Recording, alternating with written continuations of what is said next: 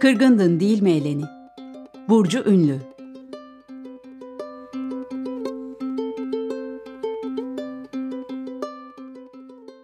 Ağlıyordu.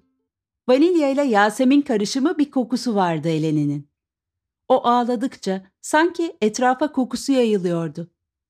Çok uzaktan havlayan köpeklerin sesi geliyordu. Duyuyor musun? Onlar bile halimize üzülmüş gibiler. Şuraya bak, camı aşağı inmeyen bir bakkal Recep abinin dükkanı kaldı mahallede. Kime ne yaptık? Ne kötülüğümüz oldu? Senelerdir aynı havayı birlikte solumadık mı? Aynı manavdan alışveriş yapmadık mı? Aynı taşlı yolda yürümedik mi? Neden bu öfke? Söylesene Yılmaz neden? Eleni'yi teselli etmek istiyordum. Ama ne desem onun acısını yatıştırmaya yetmeyecekti. Çocukken de böyleydi. Elimden tutar, beni oturdukları evin avlusuna götürürdü. Bulgur Palas o zamanlar huzur dolu bir iç avluydu. Rengarenk akşam sefaları, hercailer, güzel mi güzel karanfiller İstanbul'un masmavi göğü altında süslerdi kendini. Ben göremezdim hiçbirini tabii ama kokuları hala burnumda can bulur. Avlunun ortasında bir havuz vardı. Mutfaktan açılırdı kapı ve tam 27 adımda ulaşırdım oraya.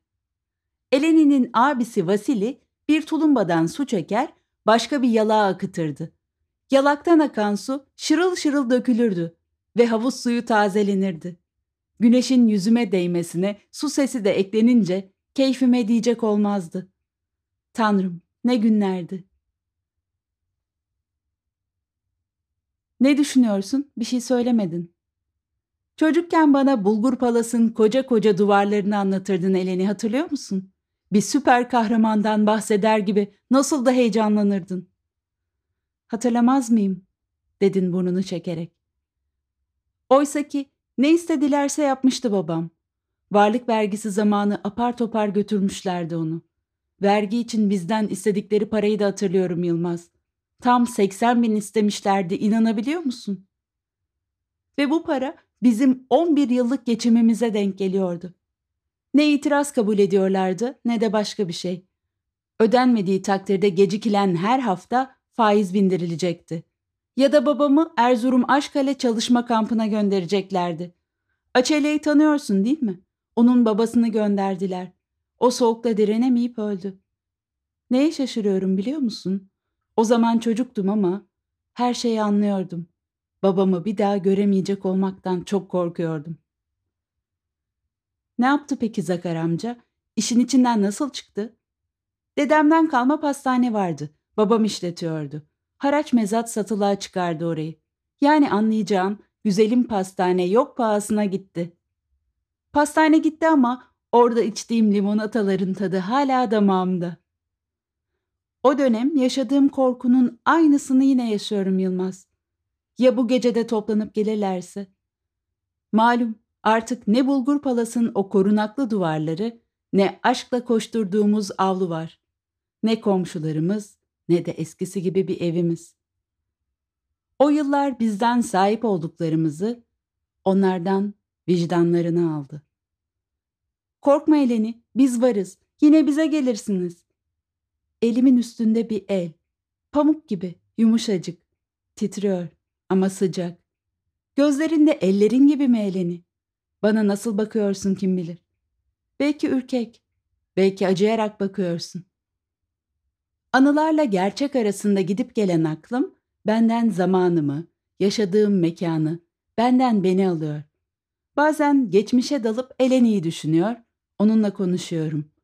Bazen annemle konuşuyor, evde yanı başımda olduğunu hatırlıyorum. O gün akşamı nasıl ettim bilemezsin. Hazırlanan masayı şöyle bir elimle yokladım. Bilirsin işte, görmeyenlerin gözleri elleridir. Masaya karanfilleri koymamışsın anne. Milletin karanfil görecek hali mi var oğlum Allah aşkına?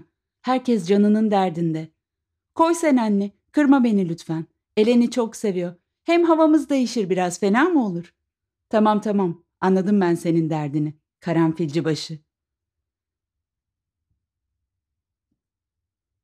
Kapı çaldı. Annenle içeri girdiniz. Bu seferki gelişiniz önceki gelişleriniz gibi değildi. Herkes sessizdi. Otur Zakar, ne bu hali anlat dedi babam. Çarşıda bana tuttuğun tabla. Sabah gittiğimde biri başındaydı. Nasıl biri başındaydı? Orası senin Zakar.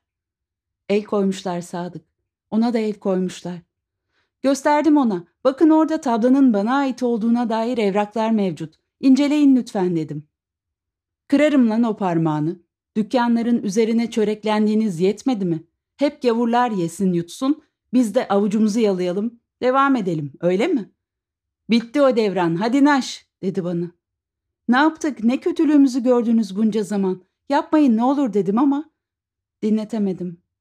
En çok içimi yakan, çarşıda dost bildiğim insanların kahkahalarıydı Sadık. O sözleri duyacağıma yerin yedi kat dibine girseydim daha iyiydi. Sıkma canını, Allah unutmaz bu günleri dedi babam. Nasıl sıkmayayım canımı, nasıl? Adam bana, dedem zamanında pazarcı hariciye nazarı Mehmet Şevket Efendi'ydi. Yahudi bir tüccarın iftirası mahvetti onu. Yanınıza kalacağını mı sandın, dedi. Ben ne onun dedesini ne de o Yahudi tüccarı tanırım. Bunun bedelini neden bana mal ederler aklım almıyor inan. Zakar amcanın sesi titriyordu. Aynı ellerin gibi eleni. Ederler Zakar, ederler. Her yalanın inanmak için bir dayanağı olmalıdır. Çünkü ancak hakikat eğilip bozulduğunda zaman kullanışlı hale gelir. Bunu yalnız cahiller, alçaklar yapar, dedi babam. Ne yapacağız biz Zakar? İki çocuk da koca şehirde, işsiz güçsüz, dedi annen, ağlıyordu. Peki ya çiçekli fincanlar baba, onları almadın mı dedin? Sanki yaşananların hiçbiri umrunda değilmiş gibi.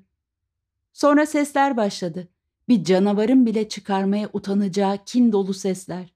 Duymanın görememekten daha acı olduğunu ilk o akşam düşündüm. Bir kalabalığın üstünde gezinen gizemli eller camlarımızı aşağı indirdi. Öfkeli ağızlardan çıkan cümleler etimizi kesti Eleni.